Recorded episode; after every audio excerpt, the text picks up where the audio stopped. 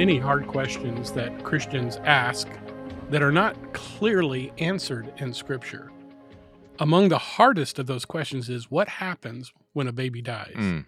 What happens when a miscarriage occurs? hmm Do babies go to heaven? Do they never ex- exist? When is a soul placed in the body of an infant? At conception? At birth? Somewhere in between?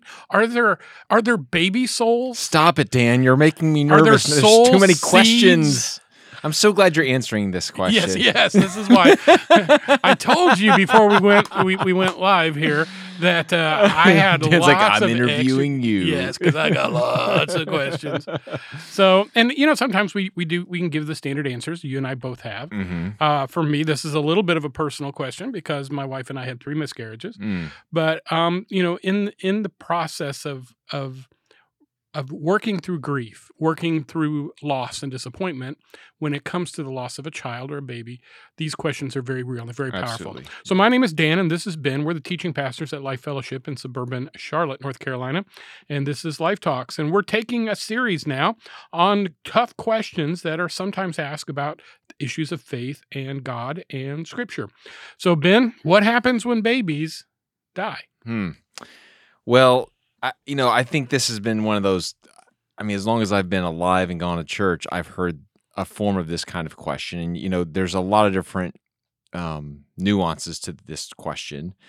Uh, and I think you shared it, you know, a very personal reality in your life with you and Julie, and I, I think I, I it's really hard when we have to answer a a black and white you know we're looking for a black and white answer to a very emotional reality and so i think whenever we're having these conversations we, we have to be very um, compassionate and very kind and um, understand that uh, just because you might believe differently than than other people doesn't mean that you, th- th- this is a very difficult topic and i wish there was a very clear verse in Mhm. scripture that i know that probably one of the only ones that um, people refer to is when david loses his child and says i'm going to go to them um and you know in second that's in second samuel chapter 12 and as much as you know that's probably the closest thing we have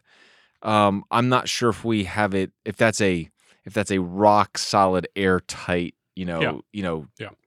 you know definite like we definitely know now some people say yes i they they hold that in in their conviction and i'd say great but i dan i want to back up a little bit and i want us to just kind of keep the big picture in view before we get because I think there's like five major views of what happens to children and before they die, infants, children, or the, you know even before they're born.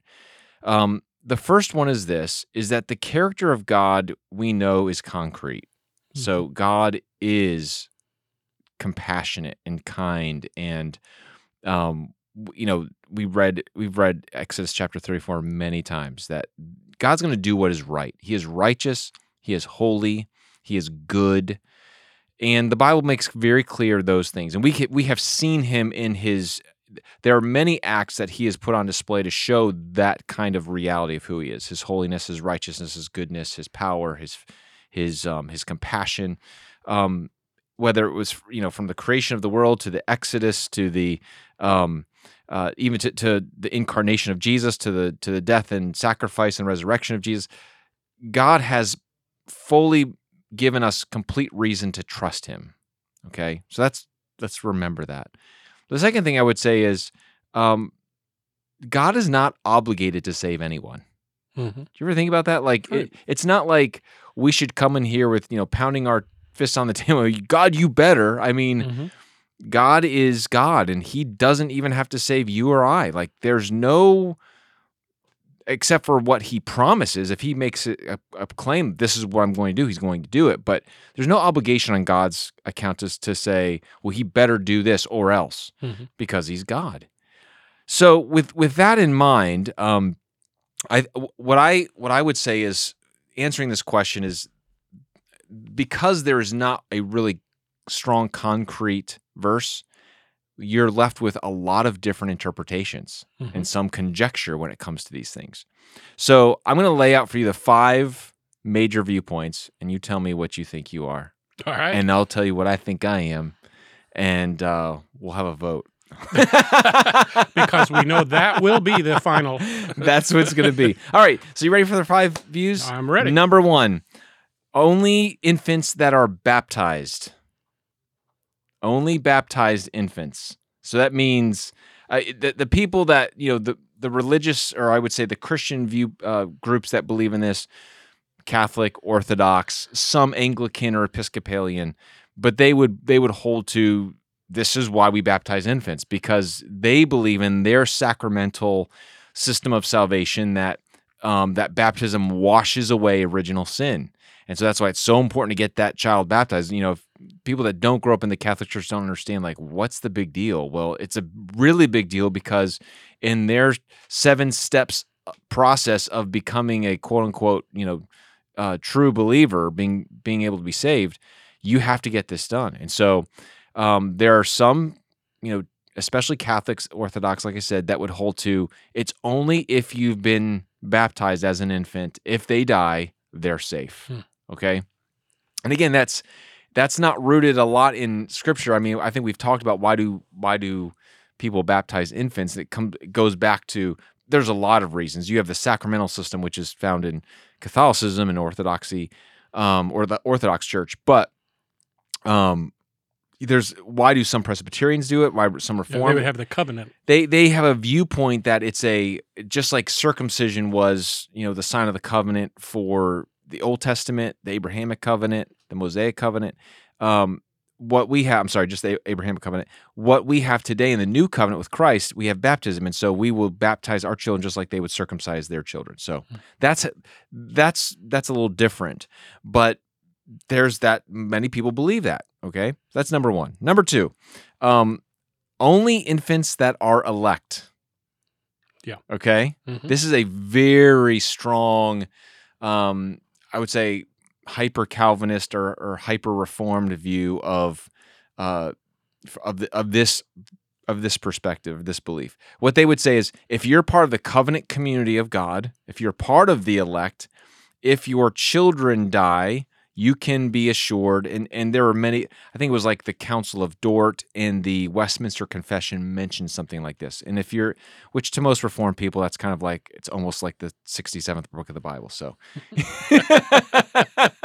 they they they they hold that in high regard So if you if you hold to this position, you don't really know. You won't know until you're in heaven because you don't know who the elect are. Correct. well i mean if you're a reformed person you believe that you're elect if you've if you've placed your faith in Yeah, but they wouldn't know whether the child was. No, no, no, no. They no, they would say if you're a part of the covenant community, your protection of your holiness protects them. Oh, so, So there's like a- election's transferable. Election's transferable. Yeah, that Okay. makes it even more interesting. okay. I'm not saying again, this Yeah, is just what views. they hold on Those to, okay? So if you have two covenants, if you have two parents who are a part of the covenant of Christ, a covenant of grace, then your children if they die, they're okay. Okay, so and I don't know at what point they feel like I mean there's always this nebulous age of accountability. Yeah, that's another question I was going to ask you later. Yeah, I mean, we have the age of accountability. We have total depravity. There's there's a lot of The Age of other. accountability is not a phrase found in Scripture. no, it is not. It is it has come up is basically. I don't know. of I don't know if it's theologians or philosophers. What's that point by which one is accountable. For one is accountable? And they and they take some verse. I think it's in Isaiah where where um, it mentions that someone's young enough where they don't understand right from wrong, and so they are good knowing good from evil. So they they take little scriptures here and there. They there's also a passage in in first or yeah First Corinthians seven when it's talking about spouses that are married to unbelievers and yet their children are considered holy because of the one parent who's a believer. So they they take some of these ideas and they kind of puzzle it all together and Mhm. and come up with their own ideas. So the elect infants only. Um, the third perspective is that all children that die with, before having the the opportunity to express faith in Christ, they go to a place called limbo. Now, this is what this is. Limbo is actually a theological concept that was created in the medieval times by the Catholic Church. Did not know this. Did one. you know that? Did not know it. So, limbo is not heaven. It's not hell. It's not purgatory. It's not purgatory. It's just a place where it's not bad, but it's not great, and that's where your children go. Okay. Uh, again, where did this come from? I don't know. Some people just along the way said, "Hey, we, we've got to hold on to our. It's only those who are who put put their faith, and if they've never been a chance to have faith, what does God do with that? Well, maybe He has a maybe has a separate place for those for those for those human beings. Kind of a parking lot of sorts. It's a parking lot, or I, I don't even know. I haven't really studied limbo, like what the exact. But now, when you know that phrase, "I'm stuck in limbo," like it comes from an actual theological term where that they originated. This the, is why the one of the wonderful things about Life Talk is that you can always learn something new. um, the another. Uh, I'm sorry, there are six views, not not not five. Oh, I- I've already written five. so, I mean, I'm sorry. this- this- Just change the. No, you've done it before on your I'm checkbook. Change the six. five to a six. there we go. You've done that before, haven't you? you can you can turn a five to six really easily on a check. I'll, just, I'll add six here. All right. Okay. The uh the the fourth one is only those who God foreknows. So there are some people that believe the children that die or the infants that die before having the opportunity to express their faith in Christ, in God's foreknowledge, he knows with his middle knowledge and his foreknowledge what would have happened to that child if they had had the opportunity. Okay? So again, this is more taking pieces of scripture of what we already do know about God and applying it to a situation where there's no real Bible verses. Yeah. So it's foreknowledge without election. Foreknowledge without election. Yeah. So there's there's an idea of this God just knows what they would have done. And because based on what they would have done, then he allows them into heaven. Okay? So that's I mean, that's another I've option. heard, I've heard that. You heard that one, okay. Um, another option, number five, is that at the moment of death, every infant will have complete consciousness in the opportunity standing before God to make a choice. I want you or I don't want you. Whoa, where did this one come from? Uh, I have this is brand new to me. no, that there's this is this again. like, who would who would be people that would believe this? I don't know if there. I, I Do don't know a- specific tribes, but I just Do know they have this a is do a. they have a biblical uh, foundation at all for it or a reference? I think what they try to do is? I think what here's the you got these concrete. I think that the problem, Dan, is you have these concrete, you know, un, unmovable doctrinal statements in Scripture Mhm. that unless you know we're not we're not redeemed apart from faith, we have to express faith to. So is faith a requirement for salvation? Okay, Mm. the Bible teaches that it is, and so when people are saying, "Well, how can someone? How can God allow someone in heaven that does not express faith?" And so I think what they how they try to because they want they want to believe that their children or infants go to heaven so that there's some reality of uh God gives them an opportunity post life. Yeah. Okay? Uh, it seems to be scripture that I mean, for instance, the the idea that no man comes to the Father except they first be drawn by Him. Right. So that that seems to me to fly in the Yeah. face of, but you know, anyway. Okay. Okay, so that's number 5. Number number 6, all children. All children go to heaven. You know, and that's the what I would call the universal uh the universal view. Um that that if you are if you die before the age of accountability that God in his grace and his mercy allows that child to automatically be in, his presence. So, those are the six options, Dan. What do you think? Well, before before I before I, I before you answer, are there any questions that you have? Well, I mean, we don't have enough time to be able to go through and analyze each of these in scripture. I I think probably most people who are listening to this podcast are making arguments in their head one way or the other. Yeah, yeah, And and I think one of the things, you know, and again, someone for whom this has been a personal, you know, for for us, it's been 35 years since Mhm. we've lost, you know, lost our Mm, babies. So there is enough uh, time that has passed. The Mhm. grief is diminished to the point where we can, or at least I, I'm not going to speak for my wife because I don't know. We've not talked about this, but I tend to be more objective about it than, than I Mhm. probably would have in the throes of, of my grief right. but but the reality for me is i don't know Yeah. And the older I have gotten and the more mature I've gotten in my faith, the more I have had to trust my solid belief in what you started at the beginning is God is always good. God Mhm. is always just. Yeah. God always makes the right Yeah. decision. Yeah. God is always motivated by love. Mm. And so if I don't know the answer, I do know God. And because I know God, I can trust him with the answer I don't know. Yeah. Yeah. I like to think the idea that you know I'm going to wake up um, in in heaven and and see a couple of blonde haired, blue eyed girls in a in a Yeah. in a poor unfortunate Yeah. soul that looks like me, maybe. But- but I don't know that, yeah. and I can't know that. Yeah. But I can know the goodness of God, That's right. and in that I know that if there they didn't have a soul, Mm-hmm. if they aren't there, Mm-hmm. that I can still trust Yeah. in the goodness of God. Yeah. I don't. I don't think we're gonna go to heaven and be disappointed. Right. Like I, I, I- think that our minds at that point will be able to comprehend things apart from our own Yeah. flawed emotions Right. and fallen nature. it will at least make sense. Yes, us. a Yeah. hundred percent. So I mean, So that's kind of my view. In you know, in my the, from a theological perspective, I do love leaning into the story of David. Yeah. I love the fact that mhm, before we were even knit in our mother's womb, we were known by God. I I believe you know I believe the scriptures are true.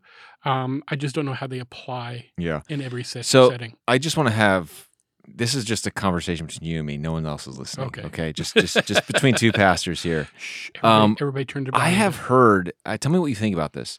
I've heard other teachers of pastors, people that train and teach pastors, say, "You better give your people a definite answer on this, Yeah. or else you are not serving them well." Yeah. What What What are your thoughts on that? Because to me, I lean towards one of these, but I can't.